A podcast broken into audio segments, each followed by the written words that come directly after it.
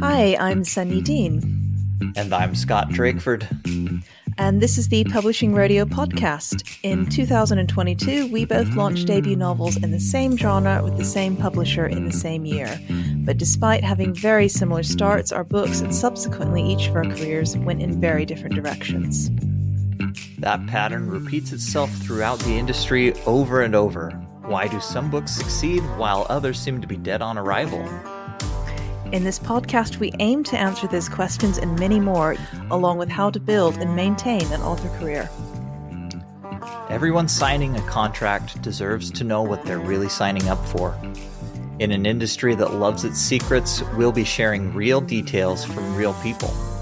We'll cover the gamut of life as a Big Five published author, from agents to publishing contracts, finances, and more.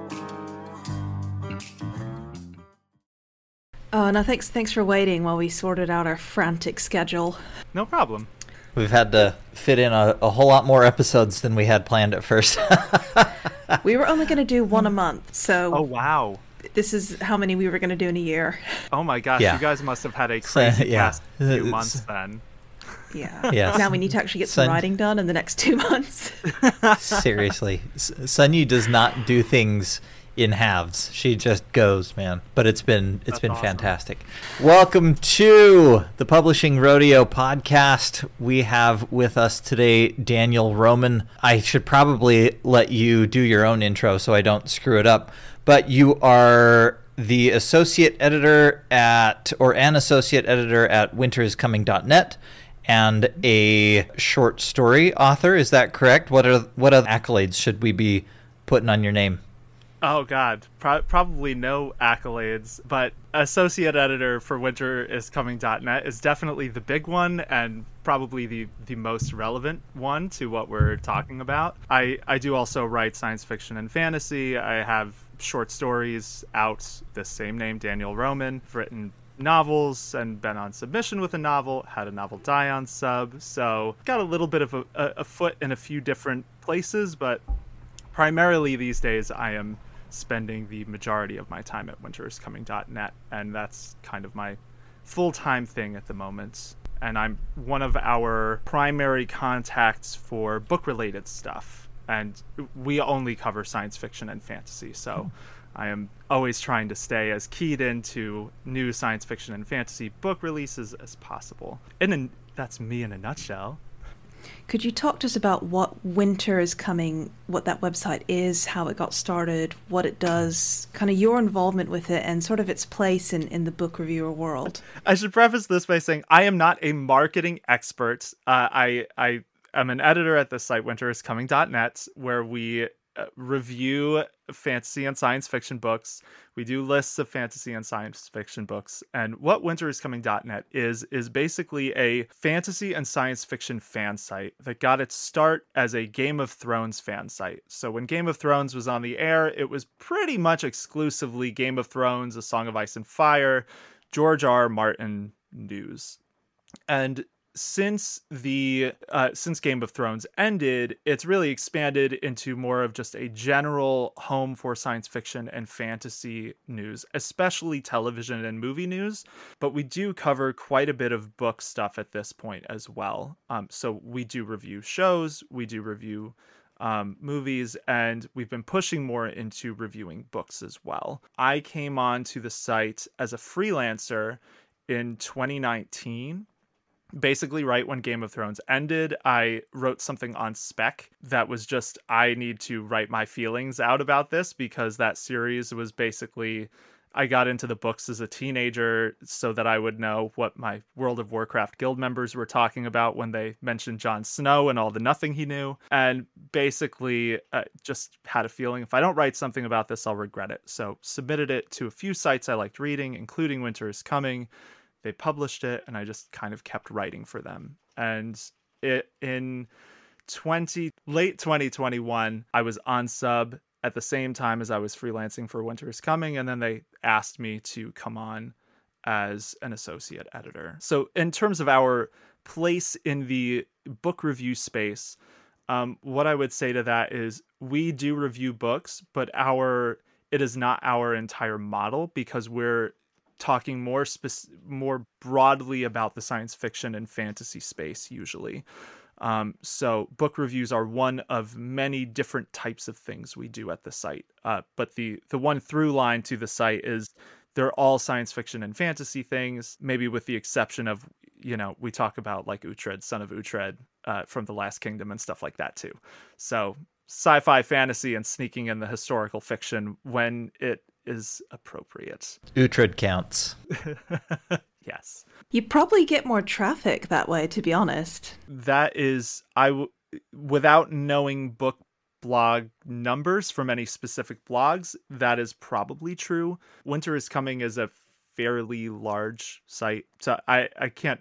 I don't think I am really allowed to talk numbers, but like we have millions of people reading the site every month, I think is a pretty safe thing to say. It has been interesting for us to do more book coverage because some of it has gone over better than we thought it would because you know anytime you break into kind of different spaces there's always a question of how well it will go over and how things might change but fantasy and sci-fi books are at the root of all the fandoms we talk about so. Yeah so today we were going to talk to you about marketing media and a, a little bit of platform from the, the, the perspective of someone that kind of takes reviews and sees some of the back end of it not as a publisher or as an author but basically the website media blogger side of it you kind of provided some topics for us, which is really, really good. But I guess the first question we were going to ask is how do media people or book bloggers curate lists and choose what to review or which titles to cover? That is a, a, a fantastic question that I am sure a lot of authors are really curious about. I know I was always really curious about that.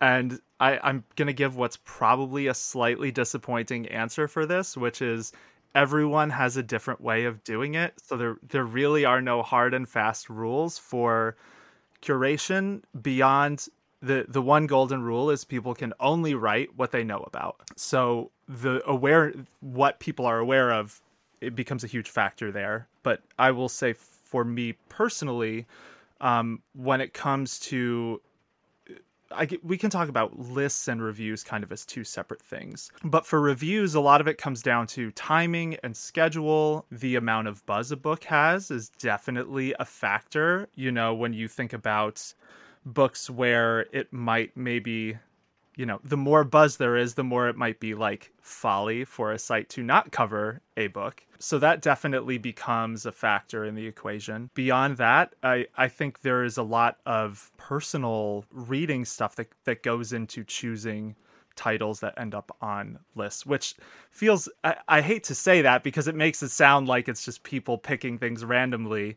And you would hope that people are doing their due diligence, right? To try and curate lists in a thoughtful way that represent kind of the the diversity in the industry at the moment because I, I do think that the science fiction and fantasy landscape is in a really healthy place right now with the different types of titles that are being produced but the ultimately every media outlet and ecosystem is going to have slightly different ways of doing things.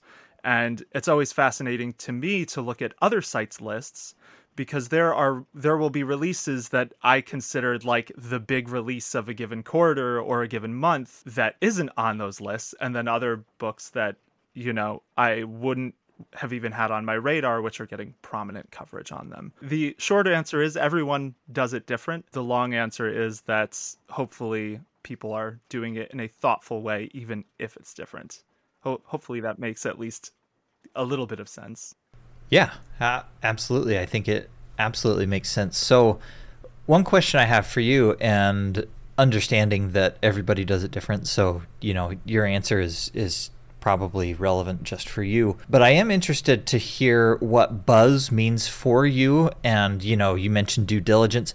Basically, I, I, would love to understand what your sources of information are because, you know, we've talked to booksellers and they go through publishers' catalogs and they have sales reps and whatever else.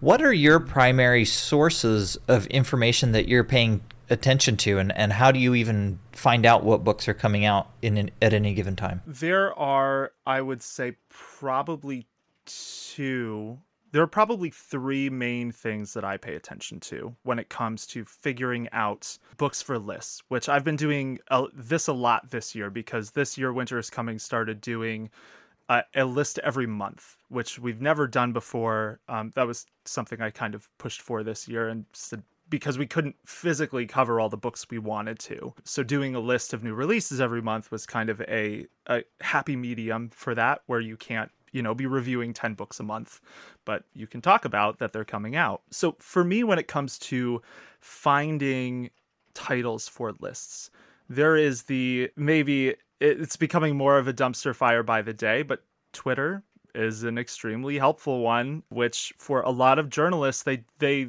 Twitter has been a extremely valuable resource for for various parts of the journalism industry. I don't know how that's going to change in the coming months, but that has been an extremely useful one for every reason from publishers tweeting about their books to book bloggers going there to share their video roundups, which, you know, you never want to crib someone else's list, but it's always good to cross check in case there's something you eh, might have missed that you really wished you didn't miss. I would say the common fantasy and science fiction book spaces. So like Twitter, r slash fantasy on Reddit, those kinds of places are the booktube channels like Daniel Greene's a great resource, the, those sorts of bloggers. So that's one. Another, and probably the I don't want to say uh, the more useful. They're they're all useful in their own ways, but we also do have a fair amount of contact with publishing PR, uh, not companies, the, the PR department at publishers. And that ranges from big five publishers to smaller publishers who reach out and say, hey, we have a book coming out. Would you be interested in covering it? Now, for big five and maybe some imprints that aren't necessarily big five either, a lot of them will have like a catalog that they sent. Some do it quarterly, some do it monthly, saying, like, here are our releases for the spring, summer, January, whatever. And that is extremely helpful for me because then, you know, you have it all in one place. So if you're curious what books, you know, Tor or Orbit has coming out in a given month, it's pretty easy to scroll through their catalog and find out. There's kind of like a hierarchy of how things are placed in the catalogs, and that varies by publisher as well. But if you're really scoping releases, then you're probably going to read the whole thing anyway. But yeah, so those are the two main ones. I'm blanking on what the third one is right this second. Uh, the third one's probably being contacted. That was what I was going to get around to because uh, you, when you work with certain publishers, you you end up kind of regularly getting their catalogs and things like that.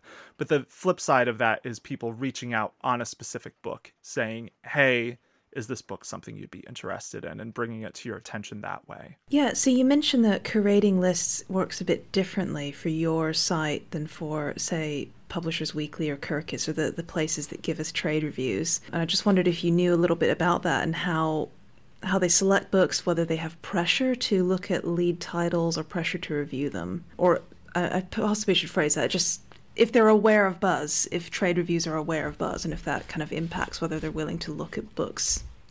that is a really interesting question. With trade reviews, I'm not super familiar with their ecosystem in terms of how they pick the books. I, I do have a friend who reviews for Kirkus, so I can tell you that in terms of your uh, Scott, you mentioned this a few weeks back in one of your episodes when you were talking about how you got one trade review that that kind of poked fun at your title that you didn't even choose and it's like, well, you never know who's even reading these things and writing them. And that to my understanding with trade reviews that is the case. I believe they they take on freelancers and then they kind of assign out books and there's no guarantee that you'll be reading in one genre. It's kind of like you have a quota of books you get sent every month and sometimes it's really random and they line up with your taste and sometimes they don't. Now in terms of buzz i don't know how much that is a factor but the the flip side of that i would say is if they are being made aware of titles in the same way that like a site like Winter is Coming might be being made aware of titles from publishers, then there is certainly a chance that publishers are reaching out more about their lead titles or sending out an extra mailing blast to make sure that they're aware of their lead titles. And then, of course, once you get into like the Kirkus that libraries get, where they're, you know, often choosing out their titles to order for the library, the starred reviews in those um, are something which uh, uh, is kind of easier for people to refer to or uh, automatically draw the attention, especially if it is a genre that like the librarian's not familiar with. Well, it's easier to look at the starred things and think, maybe these are some some books we should have. I'm not saying that there's always a correlation between lead titles and starred reviews in something like Kirkus. Obviously, that's not the case. But having also looked at like those magazines for libraries, like helping like one of my local libraries pick out sci-fi fantasy titles, like there's often a correlation there be- between the ones that you see getting the stars and the ones that are lead titles and it's hard to think of that as totally a coincidence uh, but i would kind of speculating, I think, to go too deep on that. Yeah, that that makes sense. But I mean, even just understanding that it doesn't necessarily have to be a pay for uh, pay for play situation, right? Pay to play, but that there might be some influence just just because a publisher might be sending out better materials that might better match a book with a reviewer that cares about that kind of book and and likes that kind of book. I mean, that makes a big difference and makes a ton of sense.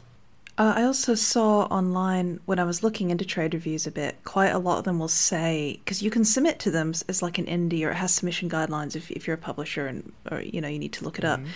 Um, they prefer to have physical copies a lot of times, which if your book didn't get ARCs, oh, you're sending in an e copy, so that might by default lower its priority. And also when you get the arc so i know that like especially after covid um, they were really backed up apparently and it was taking ages to get trade reviews. So if you're getting those marketing materials out early and in hard copy which lead titles tend to that probably helps you to get read i would imagine speculating.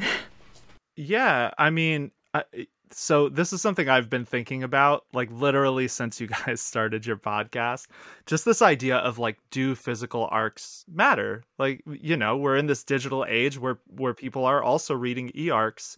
Um but in my opinion, yeah, they totally matter. I think you're absolutely right that it might give people that extra bit of incentive to to read something to get a physical thing in the mail is obviously a slightly more exciting thing than getting sent a link. I, you know, there are aspects to people sharing pictures of physical arcs on social media. Um, I will say for me personally, I always request physical arcs if I can. Um, that's not to say I won't read a digital arc, but there's a like I don't know if other people ever think about this. This might just be me being a weirdo, but like I spend on average like 8 to 10 hours every single day on my computer. So turning around and using an e-reader after that, sometimes like I physically cannot do it like cuz my eyes hurt. There is an accessibility thing there too. And I personally I wonder when I see a title from a publisher I know does physical arcs like it's different if you're at a small publisher, you're self-published, but if it's a large publisher that does arcs and they have a title that they're not doing arcs for, I'll often wonder why. And I don't know if other people wonder that, but I I certainly do. I, I really noticed it actually when I started getting a lot of books to blurb. I used to always take e copies before because I used to review e copies on NetGalley when I was a reviewer before I was a writer. Mm-hmm. And now like my Kindle is just full of all these really badly formatted ebooks that I am reading, but it's yeah. I've started requesting the physical copies because there's nothing else that the physical pile of books guilts me into reading more of them. So something about that yeah. presence is is there. Yeah, I mean, maybe that's a plus and a minus in that way. I, I'm like staring. I have my shelf of arcs like right here that I'm side eyeing as we talk about this. I, I think there are advantages to digital arcs too. Like there's an accessibility element there as well, right? Because anyone can get the link anywhere in the world and have it immediately. I use them especially when I'm on deadline or there's something I want to review that I just, you know, I don't have time to wait for a physical arc to actually show up at my house so I'll dive right in on the digital. Yeah, I I definitely think there is something to that uh, that idea of they matter if you're with a large publisher. Small one less so. Just to quickly go back to the star thing, I think Scott, you had a question about that, but I can't quite remember it. Yeah, it, it, I, I already hit it. The just you know, and, and I don't think we're gonna, I don't think we're gonna uncover any more secrets about how Publishers Weekly and Kirkus and whoever uh, turn out starred reviews, right? But I, I do think the connection between, yeah. you know, n- knowing how they're they're doled out uh, to reviewers, things are starting to click uh, a little bit, but yeah, Daniel, I mean, with respect to arcs, I'm the exact same way, right? And A, I, I think they matter just generally. It, it's pretty easy to see the buzz that they generate on Twitter and Instagram and, and elsewhere when a publisher's sending out arcs. And not just arcs, you know, I, uh, I don't know if you feel the same way, but I've been somewhat impressed with the other materials that have been sent out or maybe if it's obvious that the publisher put a lot of effort and potentially money into really good cover art, whether for the arc or the actual book or both, uh, that has seemed to matter. But yeah, I mean, I personally read almost all physical copies, not just arcs, but books in general, for the exact same reason. Like I, I literally cannot look at a screen after a, a day of trying yeah. to get things done uh, to read anything. So that that makes a ton of sense. I mean I will next time I have a, a book out, I certainly will be pushing very hard for physical arcs, whatever kind of material possible, and I would recommend it to any and everyone that's got a book or or uh, wants their their book to get attention. Yeah, and I'll just quickly reference. There's a uh, there's an episode by Print Run Podcast, and they have a, an episode about books books as objects, which I think is really interesting and, and worth the time for people who are interested in that subject. And it goes into like what it is about a book being an object that has a kind of pull that, that draws people to collect them. And and just things like when I got an arc from a friend of mine, her UK publisher is Daphne Press, right? And this this arc had gold foiling and it's shiny and it's beautiful and it looks you know, so you put it on I think I've got it on my Instagram, the the Sun and the Void, it's like it is literally is the shiniest book oh, I've ever those arcs are so pretty. Yeah, yeah. Right? See, and you want it. You look at it, you're like, I want to be part of that. Yes. People want to be part of the. Even if you don't get the arc, you then want to read the book because you've seen someone else has a, a shiny golden arc. it's like it's it has that effect. That's a great example because so I I saw a picture of someone with that Sun and the Void arc like a, a week or two ago, and I literally ran to my email to make sure that I had remembered to request an arc of that book. So yeah, that is a great example. And yes, of course, you know, people who have bookshelves, like we're, we're all kind of pack radish, like like collecting things, people, and arcs are in essence, it's kind of like a collectible thing for you know someone who is just a fan of something or is reviewing it maybe it's your first arc or like a there might be some kind of emotional attachment there. Um i i do i don't think you know i do want to drive home too it's not like all hope is lost if you don't get physical arcs because there are plenty of uh, you know people who do primarily review digitally. But i think in terms of like just as a signal of what a publisher is investing. It's definitely a relevant thing. And so maybe we can kind of segue into this a little bit, but for for media people and reviewers, there is a tangible benefit to covering things which are already getting a lot of coverage. Basically, reviewing things which are already getting a lot of marketing push versus things which aren't. Because, you know, at, at the end of the day, whatever outlet, site, blogger, like they all have their own metrics for success as well. And if a publisher is marketing something and you are writing about it, you're essentially like hitchhiking off of their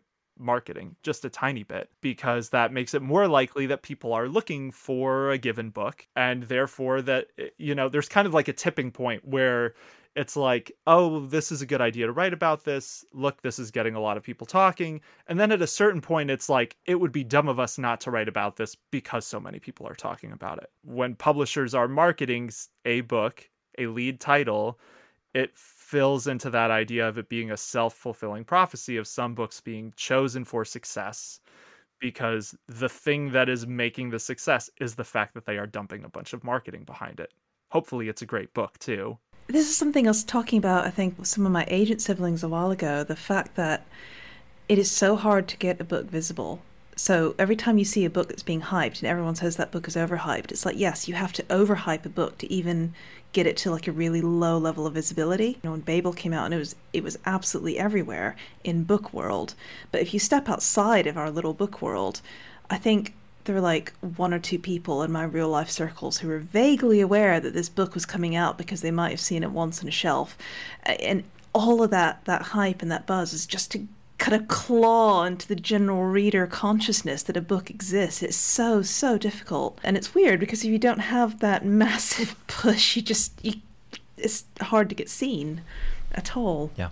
Yeah, I mean, I totally agree with that. Before doing as you know, writing, working at Winter is Coming, all of that. So I went to school for music business. I related quite a lot to Scott uh, Nick Eames's story on here, when he mentioned you know working at restaurants and things like that he i was going to school for music and wanted a more stable career and i chose writing um, yeah so in terms of i went to school for music business something that one of my professors who was like an ex new york city like record label guy said that really stuck with me was this idea that marketing is not to make someone run out and buy your thing immediately it's eh, you know maybe on the 17th or 18th or 20th time they hear someone talk about it, they'll run out and buy it. But it's like to plant the seed. So you start associating, oh, maybe that's a thing I want. And then the more you hear about it, the more likely you are to actually w-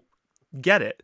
But it's really not designed to immediately turn people into immediate buyers like it is exactly what you're talking about where it's something being overexposed and overexposed until people think, well, I need that or I can't not get that. I think we kind of get into like a little bit of tunnel vision in in the bookish communities at times.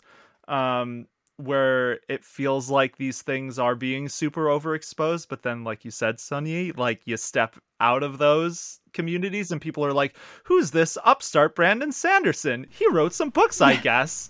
and you know, it's like uh, Who's heard of that um guy? Well, everyone in bookish communities, but you know, it really varies once you step outside of those spaces. Great story, which I might cut because in case it's too long, I, I won't make it long. But basically, um, my my Harper editor, UK Harper side, wanted to send book eaters to Neil Gaiman for a blurb, right? and cool. uh, I had no illusions that he would read it. And as it turns out, we never heard from him. So we either hated it or he just didn't get around to it. It's fine. But anyway, I told my parents about this. I, I said, um, I told my mother that like Neil Gaiman was going to read my book and possibly blurb it. And she got really, really excited, which surprised me because she's not normally that interested in my book stuff. And she was yeah. like, Oh, so is he going to sing a song about it? And I said, I, I don't think Neil Gaiman sings and she was, we were kind of looking at each other in confusion. And then she ran off to find my dad, and she said, "Sunyi says Neil Diamond is going to blurb her book." So, because she'd misheard me on Skype, so um, and I said, and when I explained, I was like, "No, no, it's not not Neil Diamond. Who I didn't know who he was, and she didn't. It's, it's Neil Gaiman." And she said, "Oh right, who's that?" And then I explained, and she said, "Oh, right, he's just another writer." Then it's like, "Yeah, mom, he's he's no one. He's just another writer. Don't worry about it." and he didn't blurb it anyway. But it just really reinforced for me. It's like that, you know, he's a titan in our genre and in mainstream fiction, but my parents don't read my mother doesn't read fiction. She's just like who's that guy? He's just some loser who just writes books you know?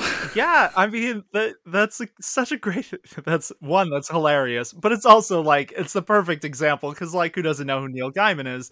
Well i i guess once you step outside of people who are avid readers who are in these genres then less people. Um so George R. R. Martin has talked about this quite a bit, which uh, one of the side effects of my job at Winter is Coming is I have an encyclopedic memory of random crap George R. R. Martin has said throughout his career, but talked about like how basically he was still an anonymous writer up until Game of Thrones got pretty famous. And that was the only point where he reached a point where it was like he gets recognized in airports now and that's because he was on like late night shows and things like that. I saw John Scalzi talking about this recently on Twitter too, where you know, he's famous in a very small circle. Like if you go to cons, people will recognize him. But the minute you step outside of that, is just another person who's not getting recognized at all. And the average person doesn't know who he is. So yeah, fame is so relative. Yeah, yeah. I mean, even with Martin, I I wonder if that started before the show came out, right? Because I've been reading his books forever, and not a and, and most of my friends growing up and even now uh, and all the people I've worked with, etc., none of them have really been readers, or at the very least, not sci-fi and fantasy readers. And Martin, before the show came out, Martin didn't even register for them. You know, uh, yeah. nobody looked at that and said, "Oh yeah, how's that?" And I mean, like I've given I've given people books uh, by some of the biggest authors in fantasy, and they won't even pick it up because to them it's like, oh, that's that uh, weird nerd book that Scott likes, and so they just leave it on their shelf or or give it away or whatever. But yeah, I mean.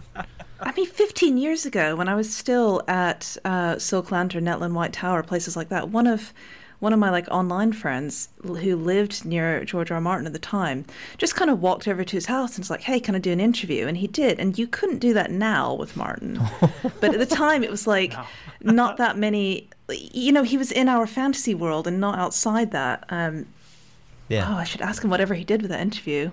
But anyway, good yeah. luck doing that now. Yeah, pro- probably get the cops called now. But it, I mean you know, talking about like mid list uh, and lead titles, like Martin, like he was a mid list author, I believe, who kind of just broke out of it by being tenacious, quitting for 10 years, and then coming back and writing more books.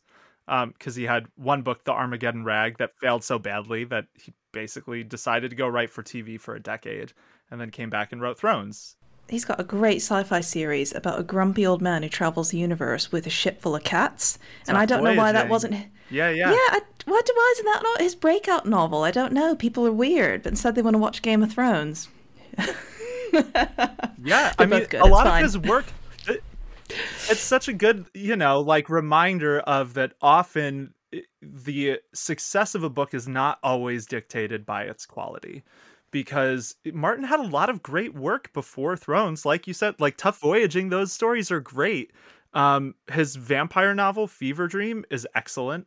Um, and you know, is basically a relatively unknown novel at this point. Like you, you, I could probably count on one hand the amount of times anyone has ever brought up Fever Dream to me. So like, it's great. It's a great book. Yeah, I'll look it up. So maybe backing up a, a little bit to you know this this idea of now we've we've pretty firmly established that sci-fi and fantasy readership is a very uh, crowded but uh, probably siloed off group of people, and we've we've talked about you know how it's advantageous for people to reviewers to jump on books that have have a lot of press, etc. So beyond things like physical arcs and having a lot of support from your publisher is there anything in particular that you look for or that could be helpful from the publisher or author's perspective that could influence somebody's personal taste? Like, is there anything that you've seen that works well for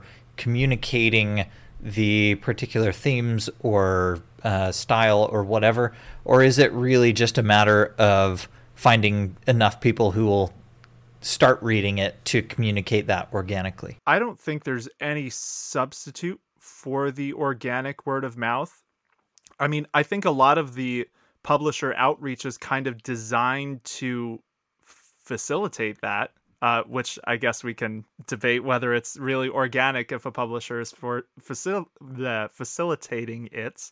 But just in terms of them reaching out to bloggers and people they're hopeful will talk about it that's in essence like facilitating word of mouth. I think in terms of just things authors can do and publishing pr people i think this is relevant too i think leading with being a reasonable human being is always the best policy which feels like such a redundant stupid thing to say but I do think it's a pitfall that a lot of people fall into where it's, you know, reaching out to someone about book coverage and it's like, hey, I wrote a book. Uh, I don't know if you remember, there, there are those things with pages, and you are a book reviewer and you happen to review the things with pages. Would you review my book? And really, like, if you can show that you understand who you're talking to, that you like you understand the needs of their outlet or their sites it's kind of the same as with querying in that way where you're just way more likely to have success and this is if you're actually reaching out um, so that's slightly different than just like building like hype or whatever. But in terms of reaching out, I think showing that you have an understanding of the the medium you're pitching to, the people you're pitching to. An example that I have from fairly recently, someone reached out to me about a book that my gut reaction was I I don't think I have time for this one, but in their pitch email they mentioned that the book was people like George R. R. Martin and Stephen King had had blurbed this author's work before and they had a series coming out on X streaming service.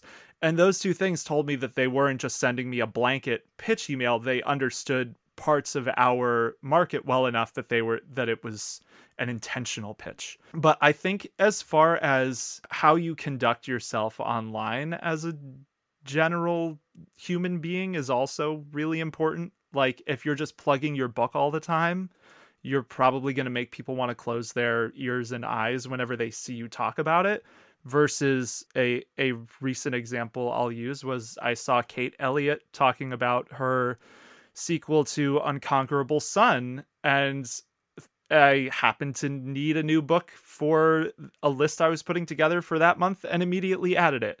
And it wasn't a situation where anyone reached out to me. It was just seeing her talk about it, not in a, hey, everyone, come buy my book but just I'm in this situation where I'm thinking about outreach and my book Unconquerable uh, it's not Unconquerable Sun Furious Heaven I think is the sequel uh, comes out soon and she was just talking about it.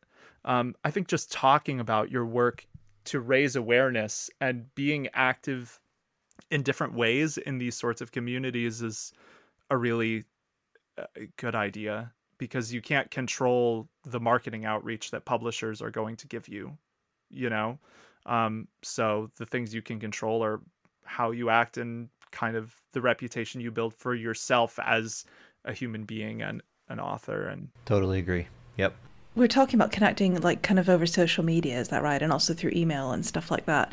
Do you think that social media and platform matters particularly for fiction writers? And or does that equation change depending where someone is and the, what type of publisher they have? I think it's really important to know the different who you're talking to on different social medias so like most of the examples i'm giving are really relevant to twitter and the reason that I'm giving them is because a lot of industry people hang out on Twitter. So it's less so like you're hyping to fans and prospective readers. It's almost more of networking when you're on a platform like that versus something like Facebook where you're, you know, plugging your book primarily to fans. Um, so does it matter? I think um, I have seen a lot of people kind of say, you know, you need X amount of followers for publishers to give you a chance. And I think that particularly is garbage because most of the the debuts and even larger authors like often have a shockingly small amount of social media following. To draw from a personal experience for this, when I was going out on sub, my agent, who I'm no longer with, uh, we I was basically advised you have to be on Facebook. It's really important that you're on Facebook. Publishers will care. And I've since kind of come around to the conclusion that that is pretty bad advice. Um, and that if you are, it's just important to know your audiences and where they hang out. So, Facebook for adult sci fi and fantasy, like since we talked about Brandon Sanderson, he only has 130,000 followers on Facebook, which sounds like a lot, um, but that's less than half his Twitter following. That's probably the smallest platform he has. When you start branching out to other authors, like most of the recent debuts for publishers like Orbit and Tor either don't have Facebook pages or very small Facebook pages. James S.A. Corey, who wrote The Expanse, has a publisher run Facebook page that has like 30,000 followers. I, I don't know. I would be curious to know if you guys had to do this. When I went on sub, we had to put together a packet that said, here are the potential ways this author can reach on their own. And they did put social media numbers in there. And that was something I didn't know how I felt about at the time. Like, is that was that normal for you guys as well or did you just not even have to think about social numbers when you were going on sub?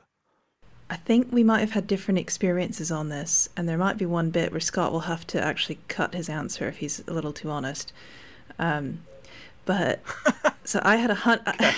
i had 120 followers on twitter when i signed with my agent. Uh, I had maybe uh, not even a thousand, I think, when I got the, the book deal with Tor, I no one ever really asked um, if you have an obvious pathway. I think so. For example, like you know, on Essa, I think they were hoping that her connection to Lucasfilm would somehow magically make film rights hmm. appear. Mm. So that was noted in her social media connections. But they seem to have kind of got over this idea that it makes a difference. Uh, I think the only time I really see it thrown around is, is smaller presses where they're relying on social media marketing. So anything that you bring to the table is good for them. Or pubs who are looking to maybe shift blame for why the book didn't sell and, and they just tell you that it's like because you didn't share it on Twitter enough or something, and it's not true. um, no. it, it I think social media made a difference, but it wasn't my social media. And I remember uh, what was one of the podcasts I was listening to where this woman defined the difference between marketing and publicity. Where she said marketing is what you say about yourself, it's your message to the world. And publicity is what other people say about you. And marketing, you can control the message, and that's the bonus. But the, the, the thing with publicity is it's more effective when someone else says it about you. So publicity has been good for me. I haven't done any marketing. I know Harper and Tor run ads and stuff, but the publicity is other people posting your book on Instagram saying, "I got this arc, I got this this novel, I got this book. It came in my crate box. Um, here's a really pretty picture with like some skulls and candles around it." That's publicity, and that made a difference. But it's not something I could generate myself um, because because it's easier to write a novel for me than it is to go and become an Instagram influencer. Yeah, I totally feel that. It's a different skill set, right? And I I think you see that with like the booktubers who are now releasing their own books. It's kind of like they started with that skill set and now they're hopping over to to writing and releasing books.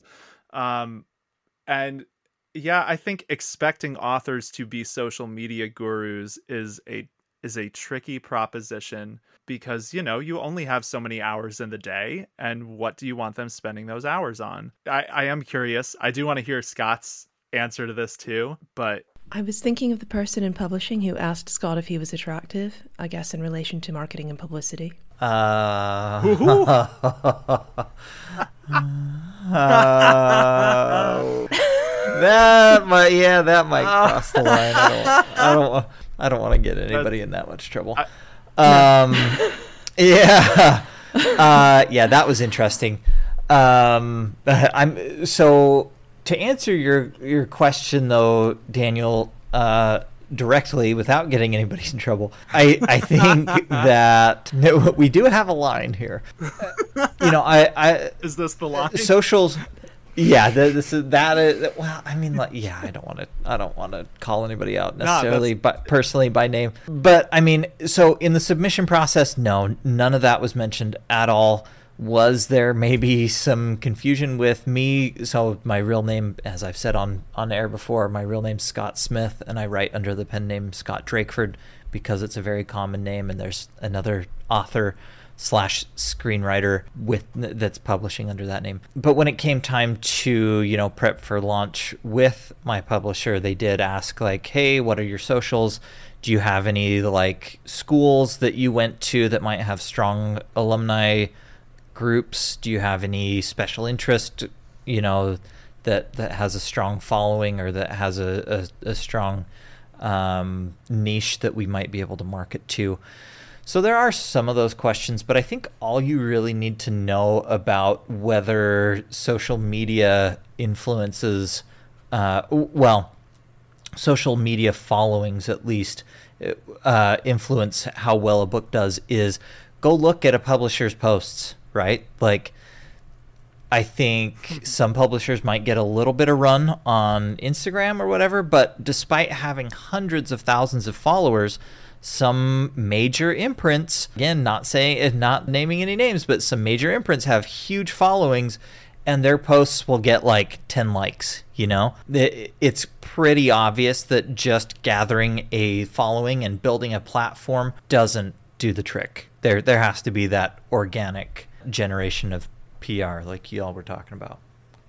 I do think it's possible to do because one of the things that I learned about when we started getting translations for book eaters is that a lot of the foreign European presses do cultivate readerships.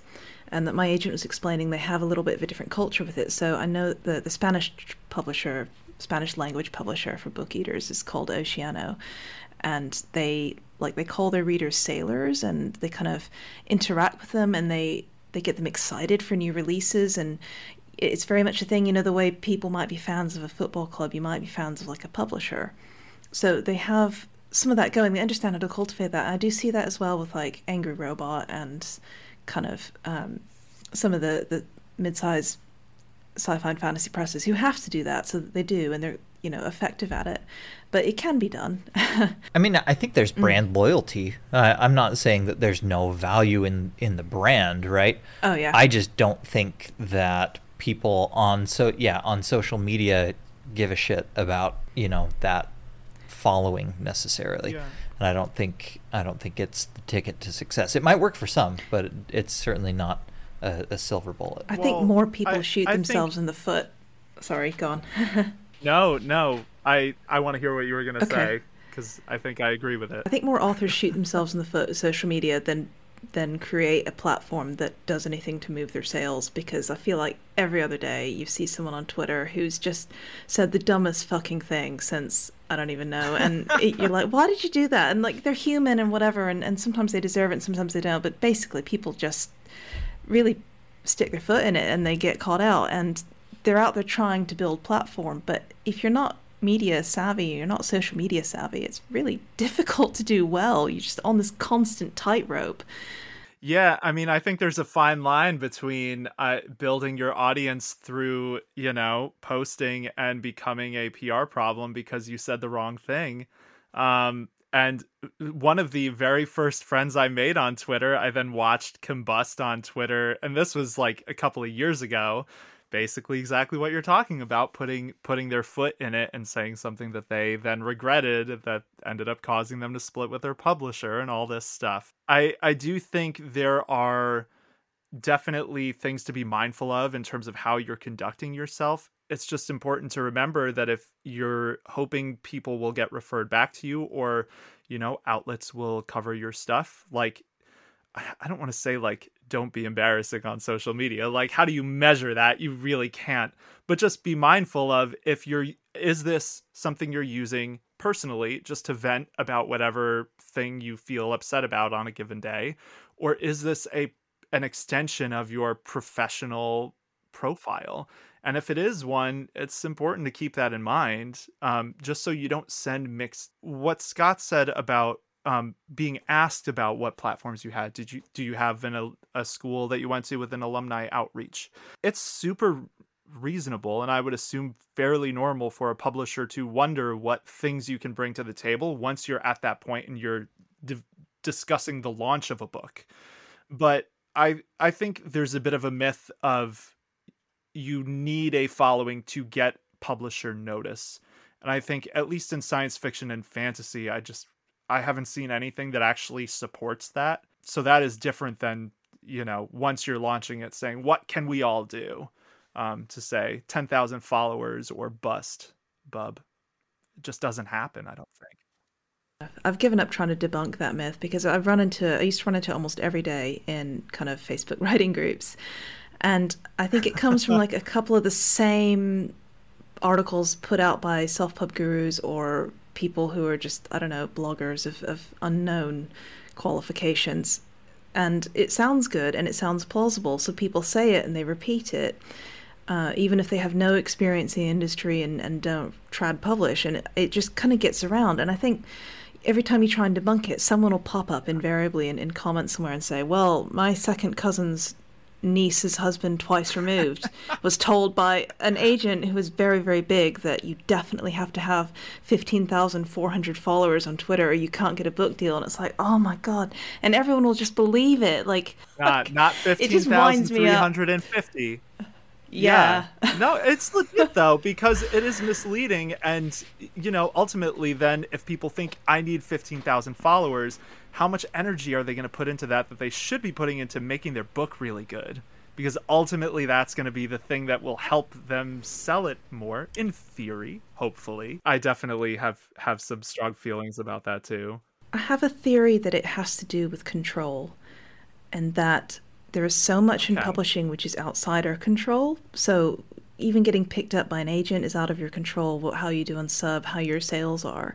Our followers are something we can control, and I do think there's a tendency in, in people to want to seize on that, to feel like if I can just get the followers, everything will be okay, and, and agents will notice me. If I can get the yeah. likes in a pitch contest, which don't usually pan out, by the way, that, then I can get picked up and so on. And it feels like a really tangible thing that you can do but it just doesn't necessarily do much. And I think it's maybe not helped by the rare examples that we do see that the occasional social media stars who break out and kind of make a difference that way. But for most of us, it's not. Although you did mention in some of your notes that TikTok can be a, a, thing, and we do know that TikTok makes some difference. I don't know if you want to seg into that.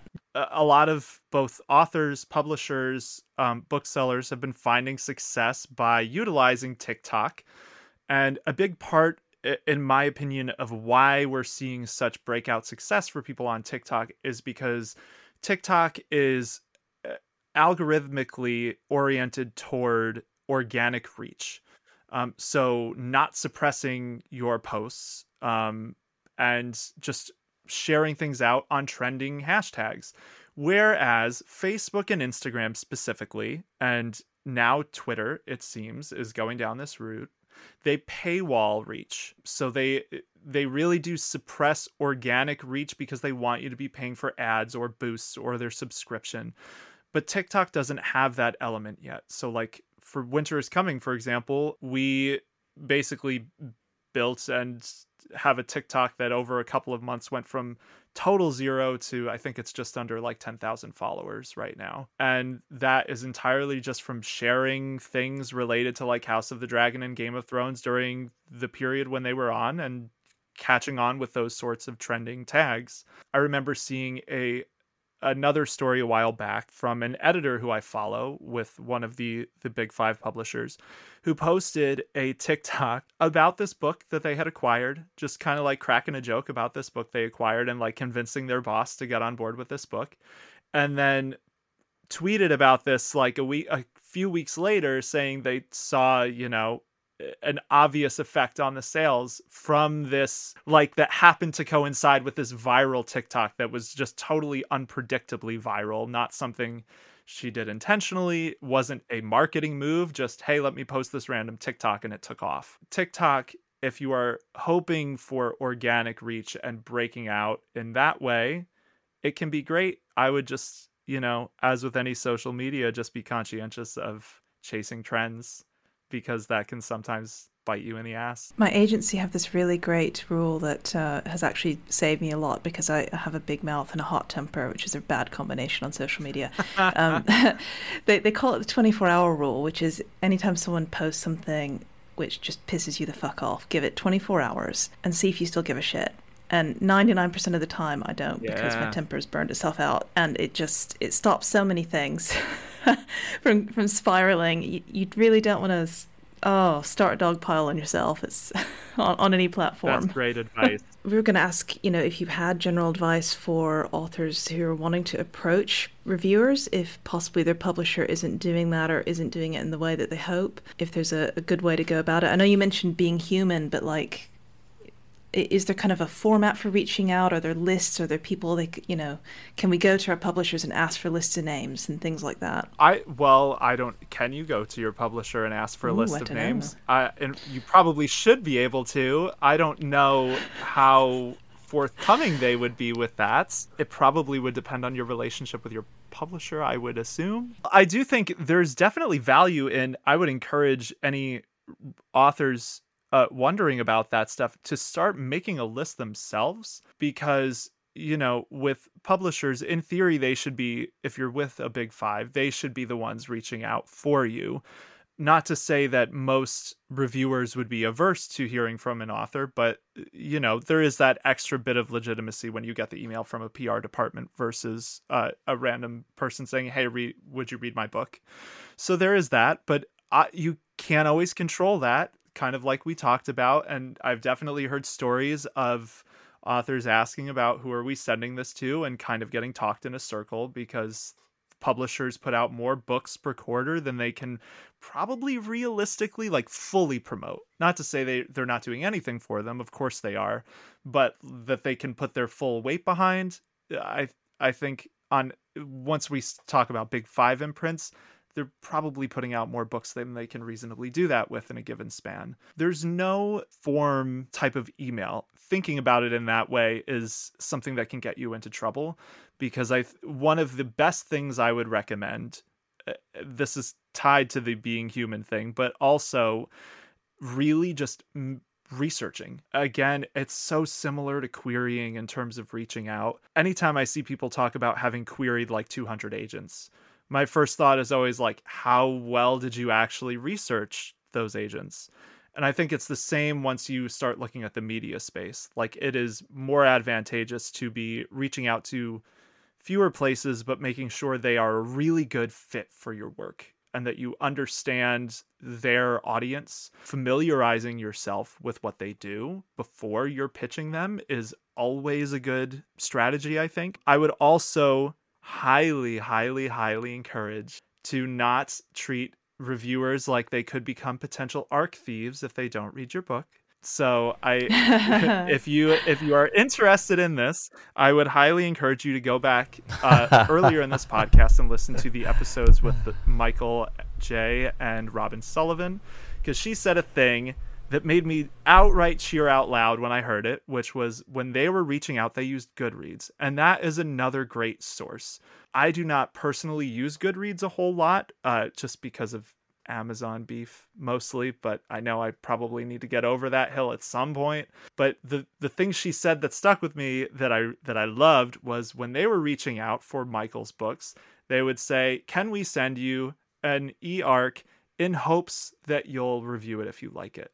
Not in exchange for a review, in hopes of a review. Having that uh, attitude of, I will be happy if this works out, but I'm not going to act entitled that since I have taken the time to email you it it you must do the thing I want you to do for me. But I think generally reaching months ahead of time is absolutely the way to go.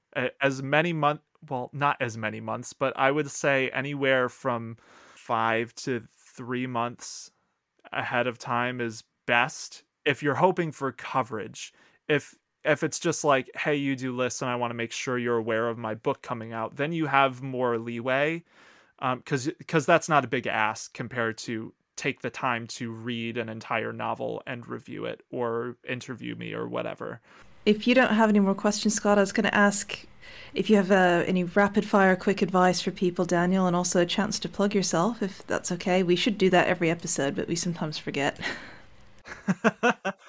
sure. I feel like I've talked to a lot of people in the fairly recent past uh, where they had a book deal that maybe didn't go right and feel like that's the end.